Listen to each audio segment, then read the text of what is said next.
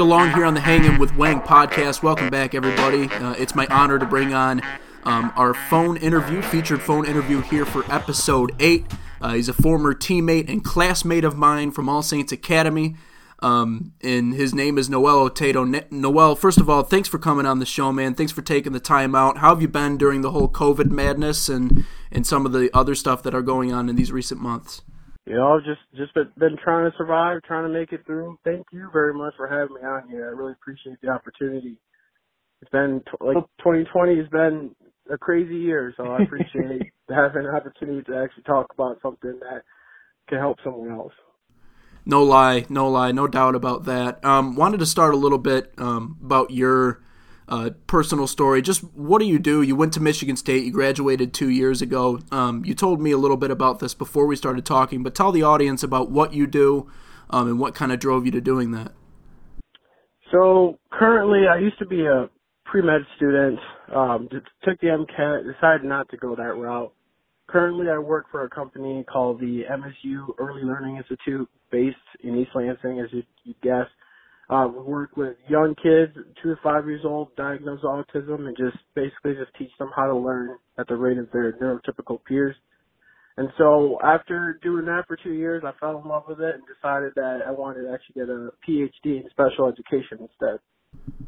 How um how important, you know, as we talk about education with everything that's going on and everything that we see in the news, um, and, and, racism kind of being one of the bigger subjects uh, that we see consistently. How important in your mind is education in terms of you know bringing the future generation up to you know not be uncomfortable around other people simply because of the color of their skin? How important is the education piece in all of that?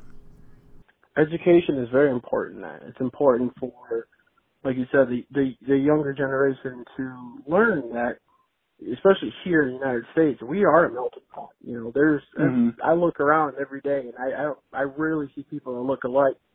And that's the beauty of it is like we live in a country that was built for everyone and anyone. You come here and there are all kinds of different opportunities for you if you just go through the correct channels. Sometimes it's hard to get through those channels, but like me, I'm personally blessed with my my whole family being born in Kenya and coming here in 2001, and then ultimately getting my citizenship. And so, you know, it's education is a huge part of it. It's a huge part of my success, and then it's it's part of the reason why I wanted to go into special education and join the College of Education in Michigan State because I feel it's important to, to push that. And education doesn't necessarily mean you have to go to college. There's, there's lots of different ways of being educated as long as you are pulling from different places and you're not looking at down a one-way tunnel. From your perspective, is it hard to gain access to those opportunities or connections for the black community in America? Is it harder for that community, from your experience or maybe the things that you've seen, um, to find those opportunities, you know, to go to college or you know any of those other opportunities along the line? Is it harder for them in your mind? You know, that's that's a tough question because I wouldn't say it's necessarily harder to find that opportunity just from a day-to-day basis. There are lots of opportunities out there. There are black scholarships, which are actually great and help pay for some of my undergraduate education. Mm-hmm. Um, and so there's lots of opportunities to get there. The, the, the difficulty comes in sense of all the different steps coming up until we get to that point. I was blessed. My parents growing up put all their money towards me going to Catholic schools and private schools mm-hmm. going forward, and that helped me be able to get into really any college I would like to get into. I mean, you know, I had a decent uh, GPA in high school, and so I, I could have really gone wherever I wanted. And so the opportunities were there for me. And so I have lots of friends who went to Creston High School, which opportunities aren't there as much because college, you know, college at those those those officers aren't really looking at Creston High School, and it's tougher to right. get a good education there. It's it's just I, w- I would say it's difficult, but it really it's difficult depending on where you come from, and so that's the problem is there are lots of young black kids that are choosing to go different routes rather than to go the route of college. Transitioning to this, um, did you see the George Floyd video? I did what were your walk me through and again i asked some of the previous people that i interviewed you know, walk me through your initial reactions, your response to that video. Um, what were you feeling in the moment? Um, just just kind of you know open my eyes to what exactly went through your head when you did watch that video. You know, when I when I first started watching the video, like you know, most of us know it's pretty much it's about a nine minute video. So when mm-hmm. I first started watching it, I saw the situation, I saw what was going on, I saw the the knee on George Floyd's neck slash back area or upper back, and and at first I was like, all right, they're holding him down. I'm not, I didn't really know the story that came about it with that first, but it's just as as you watch the video and it goes forward, you start to get angrier and angrier because you see that here this man is lying there. He's not fighting. He might be twice the size of all those cops. He's a pretty big guy, but he wasn't fighting. He wasn't trying to get out of the cuffs. They had him. He was 100% subdued. And so for the officer, I, I don't, I don't like saying his name, but so for the officer to had his knee on his neck for all that time, you know, it's for him to not move. You have a man laying there saying, "I'm going to die right here." Like, if someone was telling you they're, they're yeah. dying, at, at, at mm-hmm. what point do you decide to stop? And at that point, that's when I started to get more than just upset. I started to get a little angry because I mean, you can clearly see. I mean, you you, you see it when he's out. It, that's it's it's not. Yeah. By by the end of the video, I was more than upset. I was I was fighting.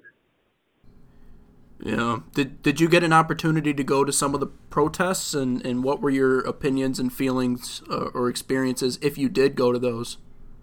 I did not have the opportunity to go to protests. I okay. spent much of the time um, here in East Lansing. I just had some stuff to do here, and I know there was a protest that was held in Lansing um, not too long ago and I, you know, there I feel like there's there's so many other ways to show your support. I personally felt didn't feel the need that I had to be at the protest. Mhm. When we talk about the issue of profiling, um, that's one of the big concerns. You know, racial profiling. Um, a lot of cops have, you know, some cops will say, you know, they go to certain parts of the city when they know they have to um, meet their quotas, and and you know profiling is a huge issue. What are your experiences? I know you posted something on Facebook not too long ago about a personal story, a personal interaction or run in you had with police. Um, maybe talk about that story and, and what are some of your experiences when it comes to racial profiling uh, growing up? Yep, I've I've had a few, but yeah. So the story that I posted um, occurred in 2008 when I was 12 years old. I was walking home um, from Blessed Sacrament. You know, over by Blessed Sacrament, there's the uh, Aberdeen Park that's right over there, and it was right right starting summertime. And so I'd go there all the time, play basketball with a bunch of people that just go there. And then, you know, I lived probably 15 minute walk away, and so sometimes I'd walk home, sometimes I'd get picked up. That day was a nice day it was still pretty early. It was about six o'clock. I'd probably been there for six hours, and so I decided, hey, you know, instead of calling my mom, I'll go ahead and walk home. Mm-hmm. And so, being 12 years old, um, I I was blessed enough to have a phone at that time. Actually, I I did well in school. My parents blessed me with an iPhone, so I did have an iPhone. But on me, on my person that day, I had nothing but my throw pick, the basketball that I brought to the park, um, a couple bucks that my mom gave me for food and decided not to use, um, and my phone. And so I was walking down the street. It was um right down uh Plainfield, I believe. And mm-hmm. um and then all of a sudden a cop car pulls right in front of me. Another cop car pulls behind me. When I say in front of me, I mean they pulled onto the sidewalk in front of me, hmm. perpendicular to the wall and the the wall that I was uh, walking against. And then another one did the same behind me. And then a third cop car pulled parallel to the wall. So they boxed me in. Hmm. After boxing me in, there were four officers. Two of them had their own cars. One of them had a partner. Um, and they started yelling, you know, put your stuff down, put your hands up against the wall. They pulled out their weapons and were, were behind their doors. Me being 12 years old, I dropped everything I had right there and then, put my hands up against the wall. They cuffed me and they put me in the back of a car. So mm-hmm. once they put me in the back of the car, they started going through my stuff, looking at my stuff, and looking at my phone. About 20, felt like 20, 30 minutes, you know, it had to be at least 15, 20 minutes past.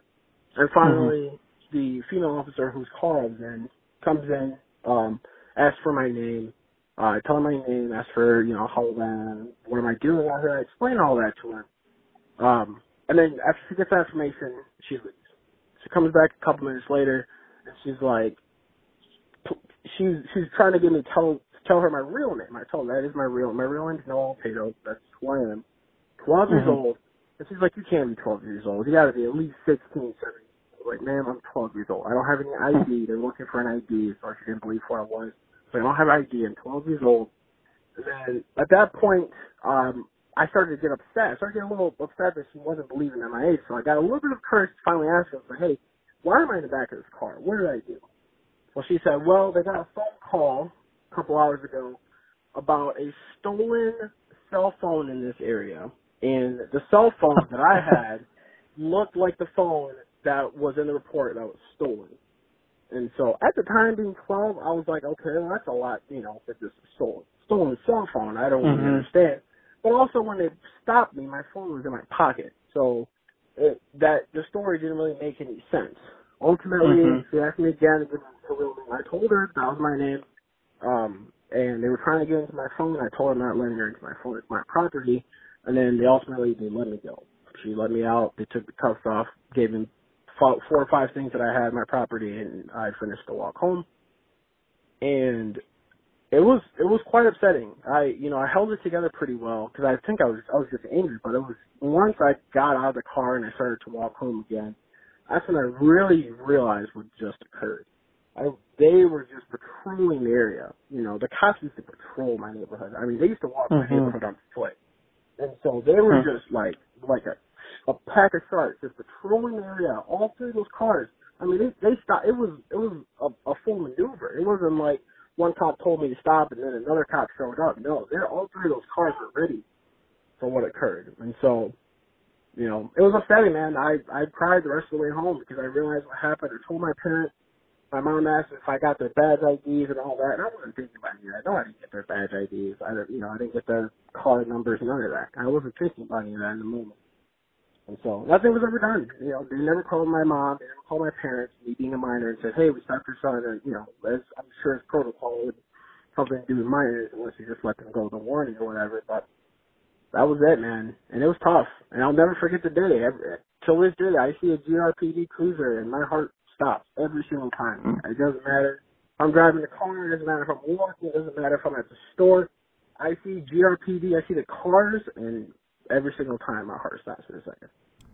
And all of that, all of that force over simply a, a stolen phone, and you know when you mentioned the fact that it was in your pocket, I mean, no more suspicion than the fact that you were just you just happened to be walking around the neighborhood at that time. I mean that, you know, that's that's kind of it's it's unreal. It's hard it's hard for me to comprehend because I, I've never been through something like that, which kind of leads me, you know, transitions me really well into my next question. And this is really open ended, but, um, you know, I ask it from a place of curiosity. What is it like to be black in America? That, like you said, it's a very open ended question mm-hmm. because it's, it can be tough. It, it can be, I, it's really to explain I don't know. During situations like this, it, it stinks, you know, it, it's, my, my girlfriend is from Rockford, Michigan.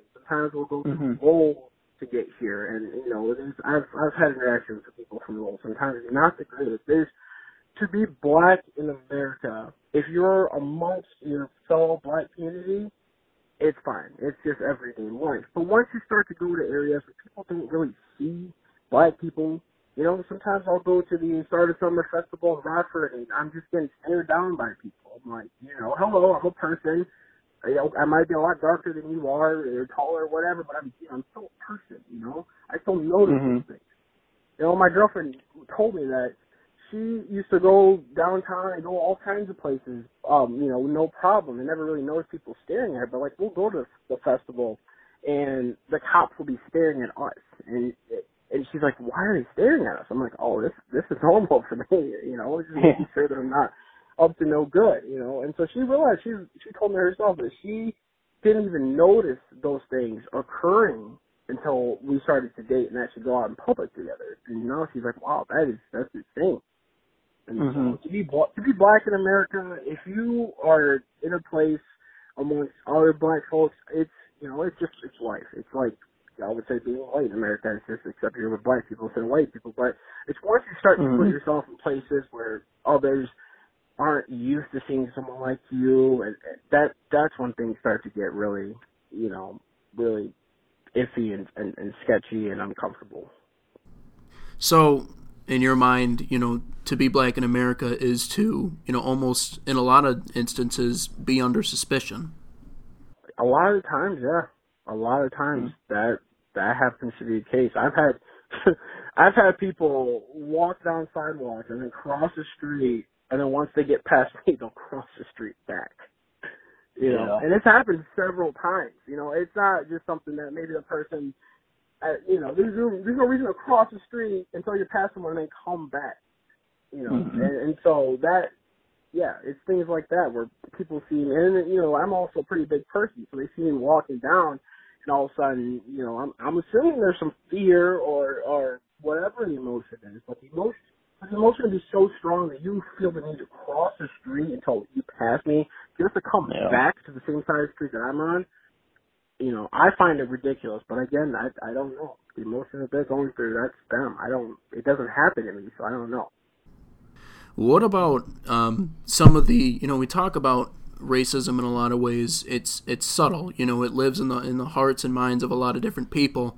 Um, sometimes it doesn't always play out on a grand scale like we saw um, with the George Floyd case. But you know, what are some of the microaggressions? You know, you went to a predominantly white school.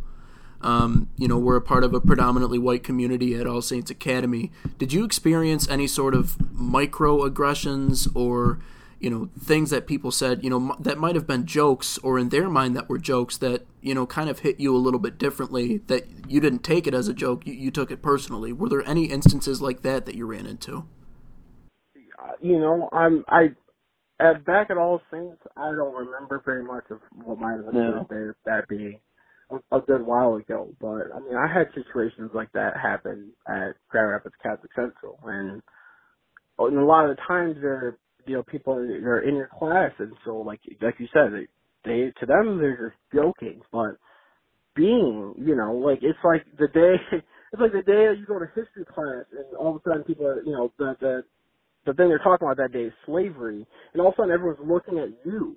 You know, I'm getting looked at because we're talking about slavery today. It's like, okay, I mean, all right, I, uh, mm-hmm. you know, why is that? You know, so there's little things that occurred like that. I never really had anything that was just outright crazy said or done to me um by a person that at least I went to school with, but you know, right. just little little microaggressions like that where it's like it maybe it's not even aggressive, but it's like you, you don't understand how uncomfortable I am to have 20 people look at me because we're talking about slavery. When when there there's a lot of cities, uh, a lot of people in different cities, New York. Um, I know Minneapolis is discussing this um, that are talking about um, defunding um, and reforming the police. Now, you know, I know I'm not necessarily in a, in a place to talk about what specifically um, but it, when you look at that type of situation, what kind of changes would you like to see um, in the police force? We could talk about GRPD specifically, but what changes in your mind would you like to see um, in the police moving forward, or just policing tactics in general to try to bridge that gap between minor- minority communities and the police? You know, I think one thing that really needs to be done is there needs to be lots and lots more training on de-escalation. Mm-hmm. You know, right now, I understand the reason why, but right now there's so there's such a push for police officers to just be real scared for their lives in all situations. Treat every situation like it could be your last. And I definitely mm-hmm. understand that because there's opportunities for situations to be your last as a police officer that you probably see almost every single day. So I definitely understand that. You always want to protect yourself because you like you want to go home to see your kids. You want to go home and make sure that everything's okay. But it's situations that don't start out as physical or violent that end up as physical or violent. You know, I mean, you you see all the situations where a police officer stops the person, asks him for his ID or his license. The person reaches for their ID or license, or and they might have their phone in their hand, and now you have this police officer start shooting right away. You yeah. know, I mean, there's there's the instances of individuals that straight up just kill cops for being pulled over are not that high. I, I understand the mm-hmm. fear of it. I would be, also be fearful for that to happen because it has happened. You know, you see it occur in other places, and so I understand the fear of it happening to you. But not often, you know, not often do individuals just get pulled over, stop their car, and then decide to shoot. You know, it's different when you've been chasing this guy for 20, 30 minutes, and then and then the guy, you know, is running stop lights and hitting other cars. Like that's already a violent situation. But seeing those situations escalate, I sort of understand because oh, it's it's been escalating for a while now. But it's it's little situations of a person reaching for something that you told them to get, and then you shoot them for it. You know, things mm-hmm. like that. I that's that's just training that needs to be done. And so and that's one thing. I, uh, go ahead. Well, I just think, and I also think it's it's inviting to know that a lot of these cases, um, ones that you know that you just mentioned and, and other ones like it, are starting to be reopened. You know, one of the bigger questions is you know corruption within the police these police forces. You know, why weren't these trials looked at earlier? Why weren't these people investigated earlier? I mean, I'll bring up the Ahmaud Arbery case, you know, for a second here. Arrests weren't even made, and I know that was an ex-cop and a son, but I mean, still, I mean, that's a that's a race crime. Georgia doesn't have any laws when it comes to race crimes, and months after it happened, arrests were still weren't being made. I mean, they made the excuse that okay, because of COVID, they couldn't.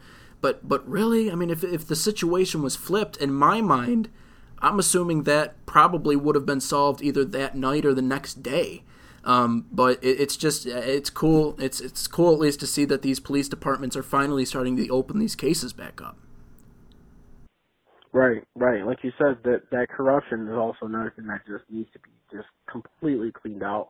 I understand mm-hmm. protecting your fellow officers and protecting these people who are in the thick with you every single day, but you know, this, and this is something I've already said to you, and I've said to a couple people, is like, I get it. Lots of police officers are great people. They're great fathers and mothers and sisters and brothers and sons and daughters, but at the end of the day, I don't count you as a good police officer until I know that you hold your partners and fellow police officers accountable. If you can't hold mm-hmm. them accountable when they are doing things that you know and they know they shouldn't be doing, I can't I can't consider you a good police officer. I right. I, I just right. I, I simply can't because that's like the one thing. If if those people held their partners and other police officers accountable for what they did, I think we would see a huge change. People would be able to trust police officers a lot more because the reason for not having that trust is like how can I trust you? You sent two police officers and, you know, one is looking out for the other and vice versa. Who's looking out for me? Why would I trust you if you have to just go look out for yourself? You know, mm-hmm. there's I I forget what the, the story was with the, the officer's name, but there's this body there's this body cam footage, um, and they matched it in with the individual who they pulled over, who had a actually had like a webcam on their uh, dashboard, and I was looking into the car. And there's actual footage of a police officer pulling out a bag of drugs from his little pocket, p- trying to place it in the car. He sees the camera and he immediately pulls it back and puts it back in his shirt and walks away. Hmm. There's actual footage, and that man was never charged. They never gave him anything for that. I mean, come on. That's stuff yeah. that you know. If if we can catch it on camera and show that this cop did it, how many other cops have done it? There's no way he's the only one. There, there's yeah. there's thousands and thousands of police officers in this country. You know, there's it's just time that we hold them accountable for what they do, and so that's why I'm happy to see like the officers that go to uh, peaceful protests and are pushing old people to the ground until they bleed and are just shoving and pushing people who are peacefully protesting. I'm glad to see that we're finally seeing those people get assault charges and they're being suspended and fired because those are the officers that we need off the force. If you can't right. handle going in and working at a peaceful protest, I I understand being upset during riots and people are throwing stuff at you. That I understand. If someone threw something at me, I'd want to throw something back. I'd want it to retaliate. But when you go at a point where it's just the peaceful protesters, the rioters only ever come out at night. It's just the peaceful protesters. They're not doing anything but sitting or or marching or doing whatever. You're shoving them to the ground. You're walking mm-hmm. up to them and shoving them to the ground, and they're standing on the ground. I mean, that's ridiculous. So those are the people that we need off. That's the true corruption. Because if there wasn't video for that, some would say that that police officer would just nothing would ever happen to him or her. They'd just be able to move on and come back the next day. When obviously they they don't have it. They don't have the mental capacity to do the job. If you can't handle a peaceful protest, then I have no clue why you're going in um in shootouts and bank robberies and mm-hmm. there's just no way, you know. And I, I that's a good point. I think it was Will Smith who said, you know, this has been going on for forever. Now we just have video cameras that can actually capture it. I mean, it's not it's not like the stuff has actually changed. It's continued. Uh, we just have the capacity to actually see it now and share it on social media, and so I think that's where a lot of the outrage comes from. But to go back to the de-escalation piece, um, you know, one of my friends that I, I, don't necessarily always see eye to eye with him, but I was talking or, or her, but I was talking to her earlier today, and she actually made a, a point that was you know kind of funny, but it's kind of true. Um, she goes, you know, in terms of the de-escalation piece and learning how to deal with situations peacefully. I mean, hairstylists, in a way, train for longer than many police. Um, that doesn't seem right. It seems that there needs to be more training and de escalation and le- learning how to handle those situations peacefully um, and at the very, very last resort, and only if there's an immediate threat. Um, handling it with any sort of force other than you know trying to talk it out or end it peacefully. Yeah, that's yeah. I I think I did. I, I might have seen that post or something like it where hairstylists get almost like over a you need almost a thousand hours to be certified, mm-hmm. whereas the police academies only have a couple hundred to be certified. Right. Like that's right, right. that's ridiculous. That's crazy. Noel, thanks so much uh, for coming on the podcast and sharing your personal story, man. I, I appreciate your time and you know I'm learning. Everyone's learning. We're, we're trying to learn more about this, and you know it's kind of sad that we don't we didn't learn a whole lot um, about this stuff. You know, we learned about slavery in school, but we didn't learn about a lot of the police brutality. We didn't learn about policing tactics. We don't learn about a lot of the systematic stuff. So, um, you know, just trying to learn more and just trying to move in a peaceful direction. But thanks, thanks so much for coming on and sharing your personal story. No problem. Thank you very much for having me. I appreciate you giving me the opportunity. All right, man. I'm sure we'll talk pretty soon. Noel Otato, right here on the Hanging with Wang podcast.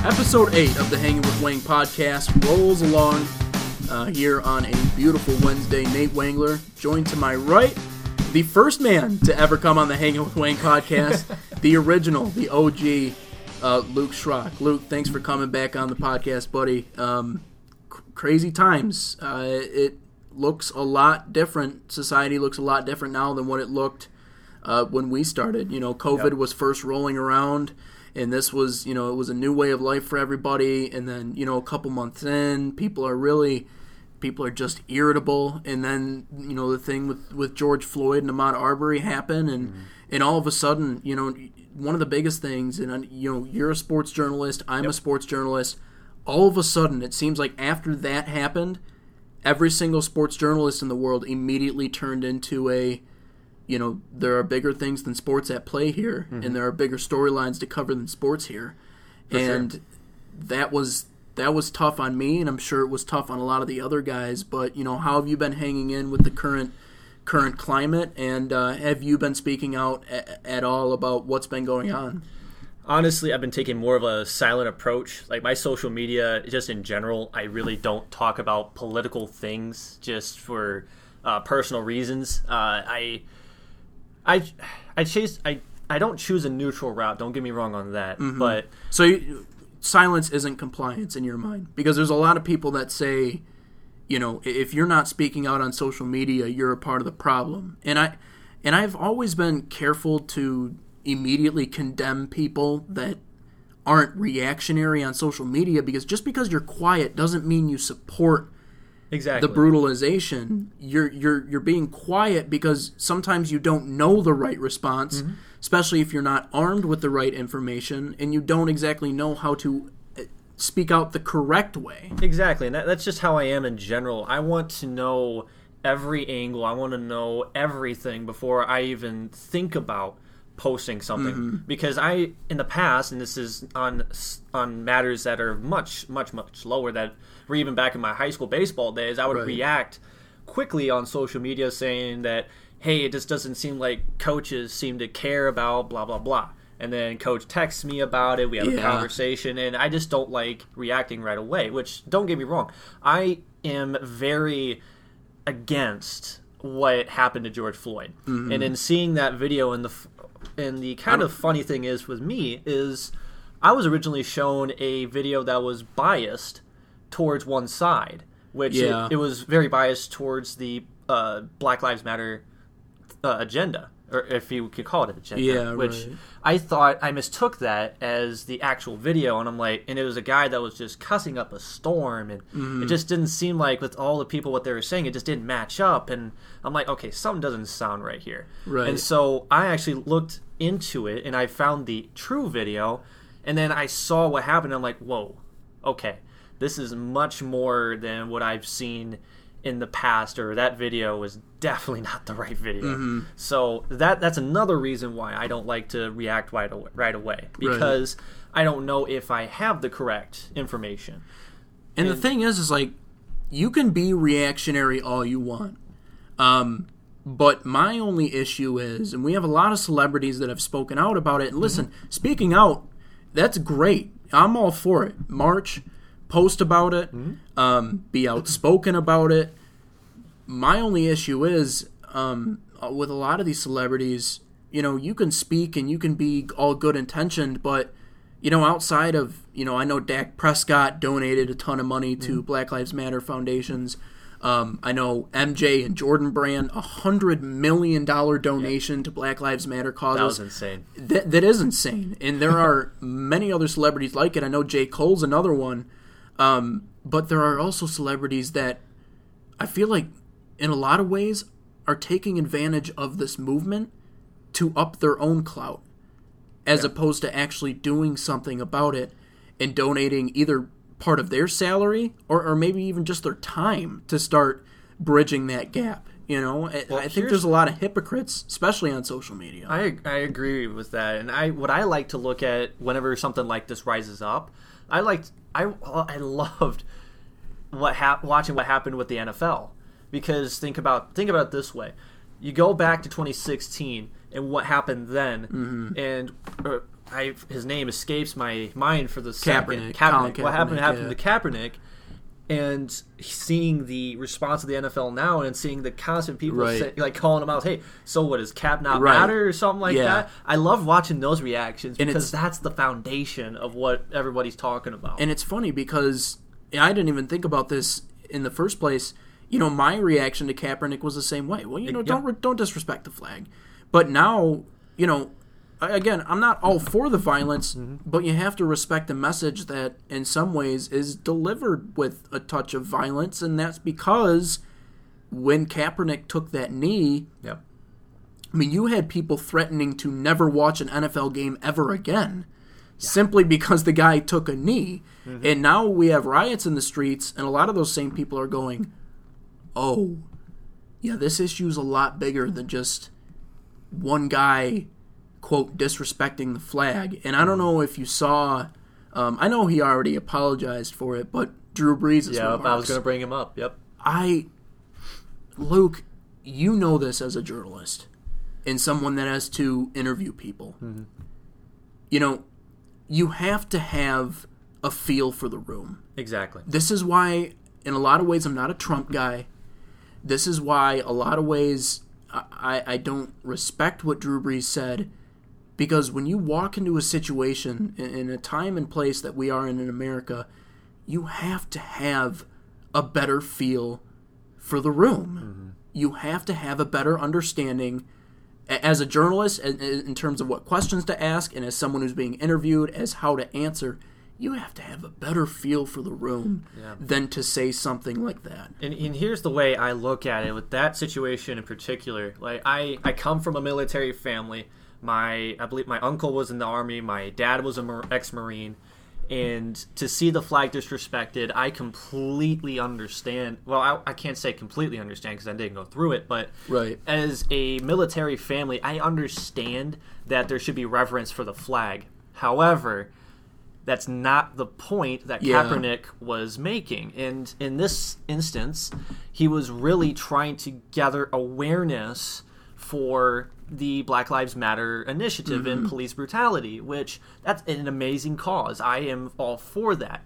However, you also, and this comes from a marketing standpoint, you have to know how your audience is going to react. When it comes to the African American community, they're going to be all for it. But however, in this country, a strong national identity is huge. Yeah, so when you took for a lot of people, yeah. exactly. So when you take the knee, that's how that's how things started to spark in the wrong direction. Now, Mm-hmm.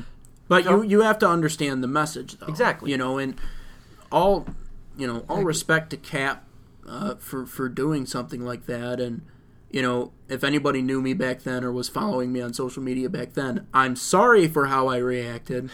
and there you know, the fact of the matter is is you know, that's a that's a small gesture and don't let is. it distract. You know, I've I've said this a lot of times is you know, people take the violent exceptions and they go, you know this this movement is a, a violent one. It's not a violent no, one. not at all. It's it's not at all a violent one.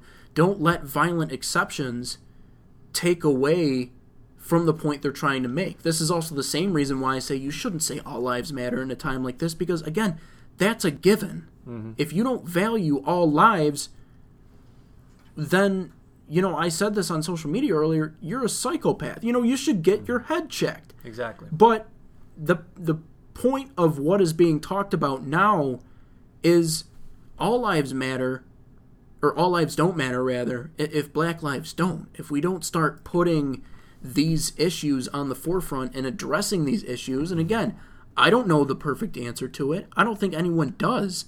Um, but it, it really seems like taking a knee at least in that instance was just a small gesture and i think if you're drew brees you have to realize that there's a bigger message uh, behind taking a knee than just disrespecting the flag. It has nothing to do with the veterans. It had nothing to do with the veterans or people who have fought for the country. It had everything to do for a lot of these communities that have been uh, routinely suppressed or monitored, or you know the racial profiling, as Noel mentioned a little bit earlier. That was the point of the knee. and and here here's what's making this movement so successful on a much broader scale today is there when you're marching the streets and when you picket in downtown and all that mm. outside of the riots and you're just making a peaceful protest no one has any problems with that. Not any race not any group of people in the Amer- in America Europe Asia wherever no one has a problem with that and so once everybody said got on board and it was all all just hoorah on this Yeah, case, right. that's when they took to social media. And that's when you hit social media, it spreads like wildfire. Mm-hmm. Which once you can separate, and I think people today have done a great job of separating this for the most part. Once the rioting starts and you're able to separate that and the, re- the reality that most of the time it's not black people that are doing the That's rioting. that's the other thing. it's yeah, the white people that are starting it, It- and utter cutting. right the message. and and um, you know I, I heard about neo-nazis that were burning down community centers Exactly. okay that is a clear example of the other side of things but you know i also you bring up a good point with that why when we talk about groups like antifa anarchists why is it that we can't mention those points we're not trying to distract from the message right the message is clear um, a lot of the people that are out there protesting for George Floyd have no interest in actually attacking the police officers. Now they might stand in front of them and, and you know bitch them out, but that's you know that's their choice. They have the freedom and the right, and they are legitimate protesters. Yep. But what I don't understand is is why don't people focus on why why don't people focus on the fact that these groups exist? As an anarchist, it was carefully planned in a lot of ways. Um, there is proof of you know a lot of them would drive around and hand protesters bricks. Um, they would start and incite riots so that peaceful protesters would come under fire with you know um, gas and whatever else. They formed amongst the millions of peaceful protesters and incited riots. And, and that is the point. Again, to take chapter one out of the Anarchy Handbook, don't let a crisis go to waste. Don't let a crisis go to waste if you can turn it into a calamity. And again, we've seen so many different examples of, you know, these the kids who are, who are part of these groups again a lot of them aren't black that are doing the destruction Yep. a lot of them are either a part of these anarchist groups or they're neo-nazis or they're other people trying to distract or utilize or not utilize but take advantage of the black lives matter movement to push their own agenda which isn't reform which isn't change which isn't trying to build or bridge those gaps it's anarchy It is. that's their point. But they do it under the guise, or they do it behind, you know, they use the Black Lives Matter movement kind of as a shield to hide their faces. Why don't we talk about that more?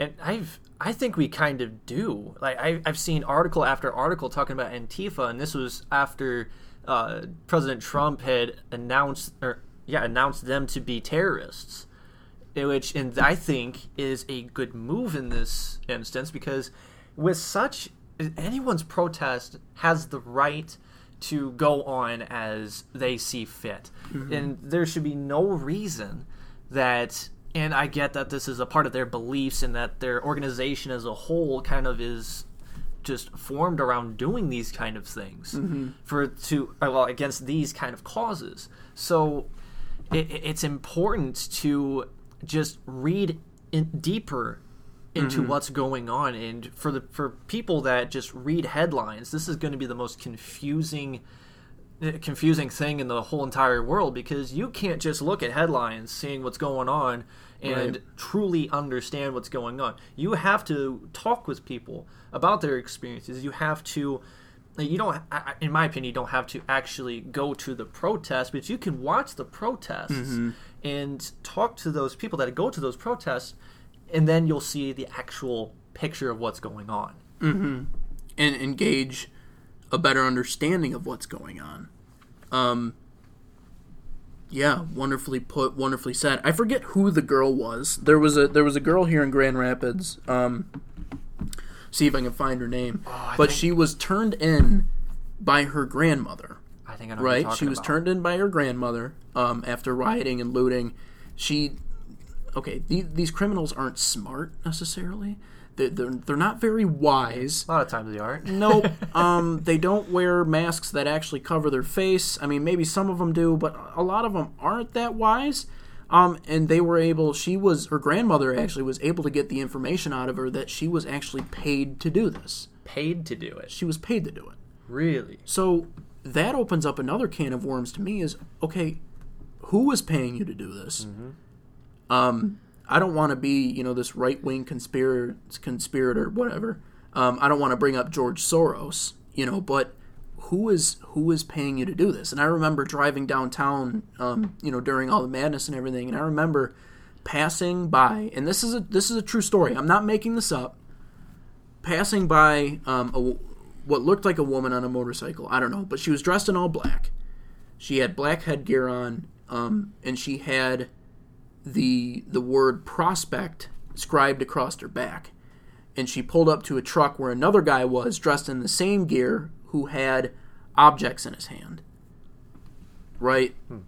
I don't know. Maybe they were just out for a night on the town. I'm not I'm not quite sure what they were doing, but it's it's my firm belief that Schrock, I think there are bigger groups that are trying to take advantage of what this movement is, a- and that's that's where a lot of that violence came from. There's no doubt in my mind. I it's the way I see it. There more. There always seems to be one group that is the forefront of many other smaller groups Mm-hmm. that are doing the exact same thing.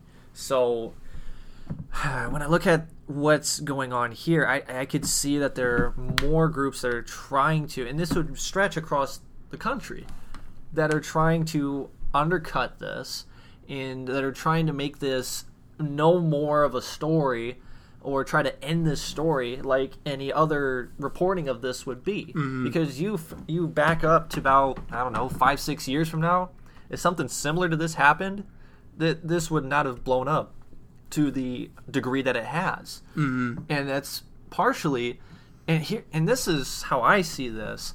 All of this madness just not even racially but just as the in the country as a whole ever since trump has become president Yeah. just the Yeah. there's been a disruption in peace in this country in general And and some people argue, you know, some people argue, well, the the, the media has a bias. there is Okay, well, of course, you know, the media always has a bias.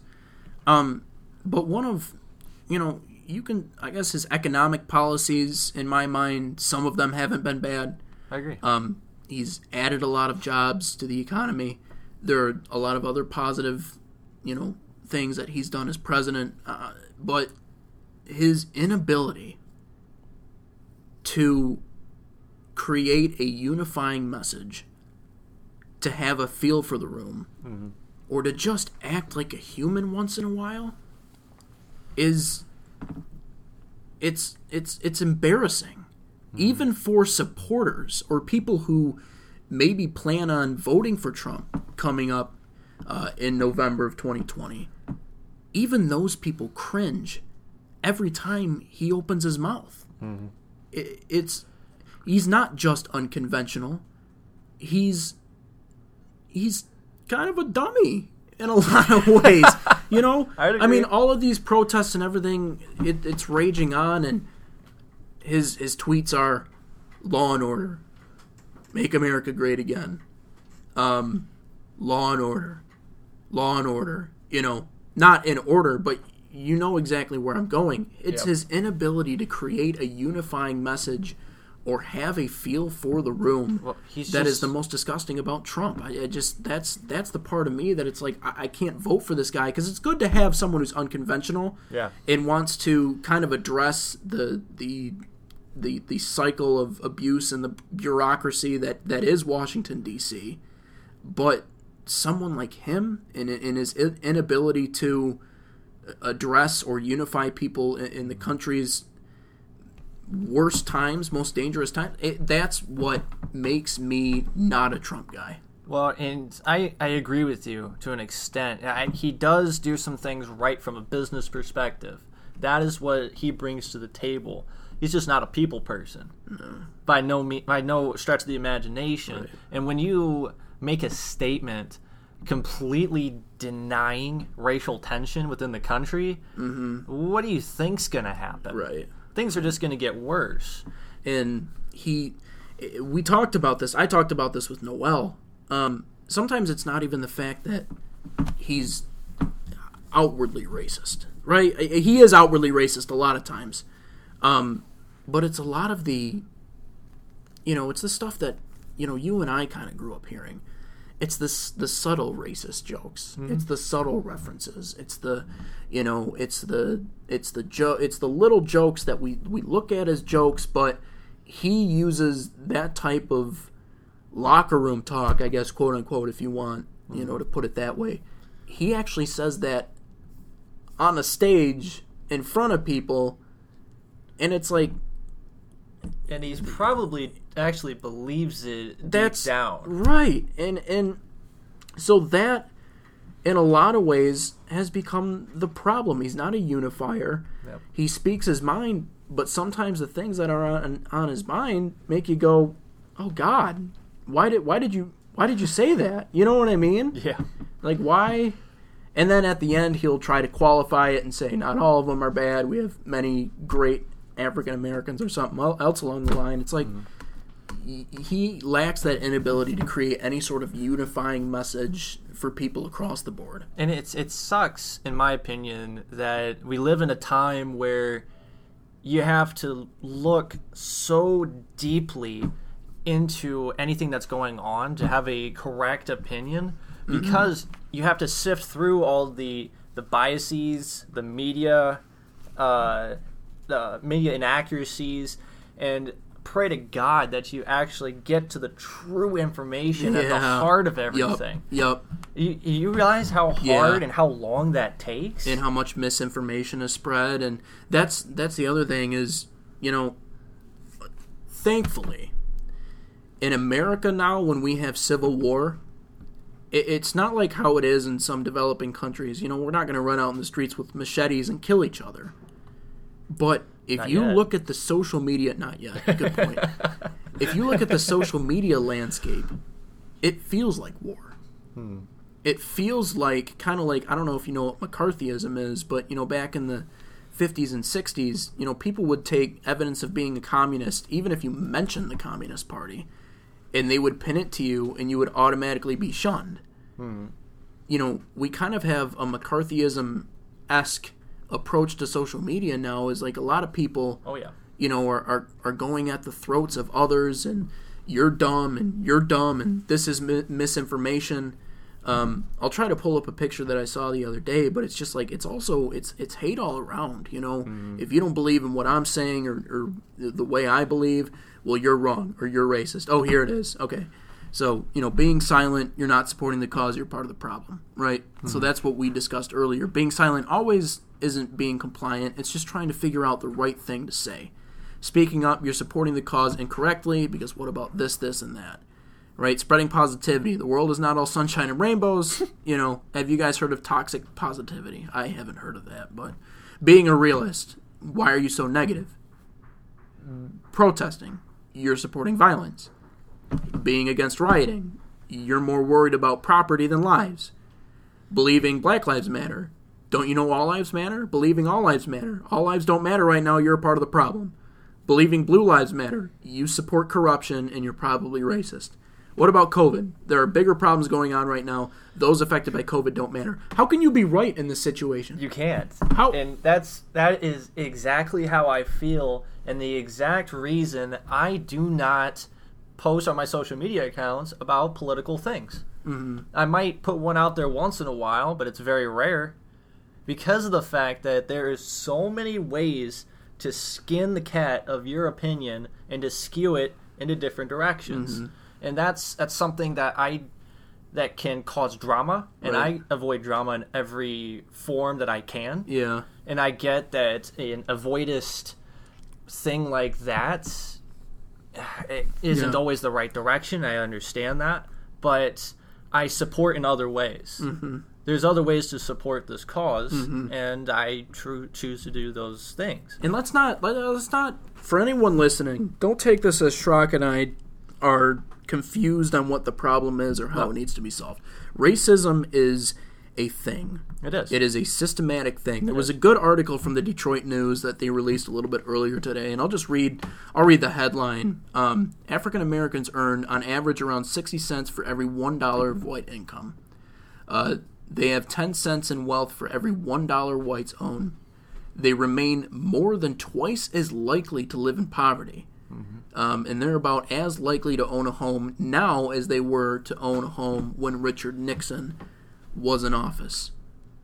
We that's eye opening, It is. and we realize there is a problem with that, and and, and that's so that you know that you're choosing to be silent isn't being compliant, and I am no ways am compliant with this, but it also brings up the question of okay, we can point out racism, but simply pointing at somebody and going that's a racist remark, I don't think that's enough you know, we need to donate money. Um, I think it takes, you know, it also takes a person to person approach. You know, it's like, how do you stop polluting the earth? Well, everyone needs to do their part. Exactly. You know, it starts in your own little world. Right. I need to open up the conversations because, you know, I went to school and studied to be a journalist. I need to do my job and go out and find people to be open and, and, and you know, talk about their personal stories and share and open up about ideas about how we can move forward. That's that's my job. And I can also donate money to Black Lives Matter causes. I'm currently looking for some causes that might be willing